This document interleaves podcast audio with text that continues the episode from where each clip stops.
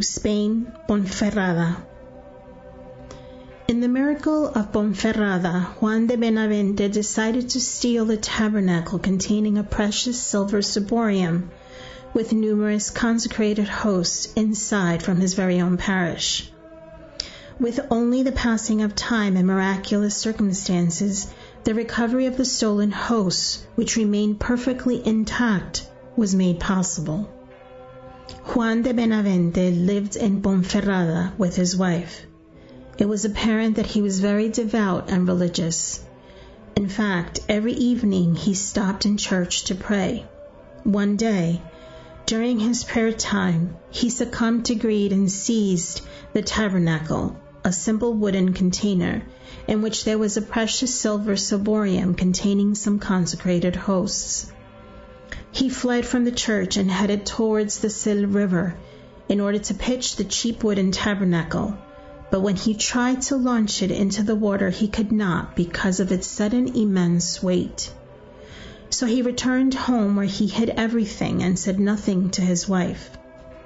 During the night, continuous flashes of light came from the tabernacle, arousing the suspicion of his wife so Juan decided to go out and dispose of his sacrilegious stolen goods. He reached a place the townspeople called the Arenal Field, and threw the tabernacle and consecrated hosts into the middle of the blackberry patch.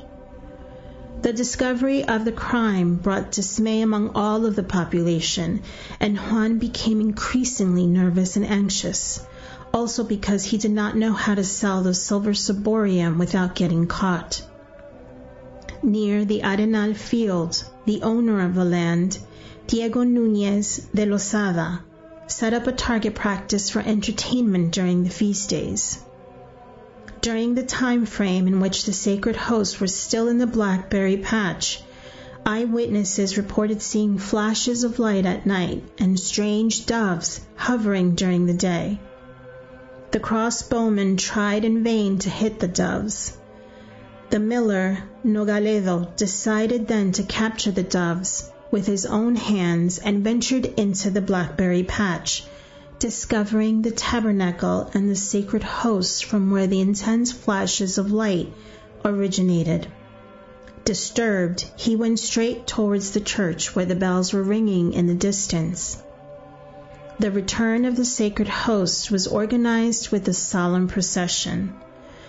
Juan was overcome with remorse and decided to admit his guilt. In the place where the miraculous hosts were recovered, a chapel was immediately constructed. In 1570, the parish priest planned the expansion of the building and instituted a solemn annual procession on the eighth day of the feast of Corpus Christi in memory of the miracle.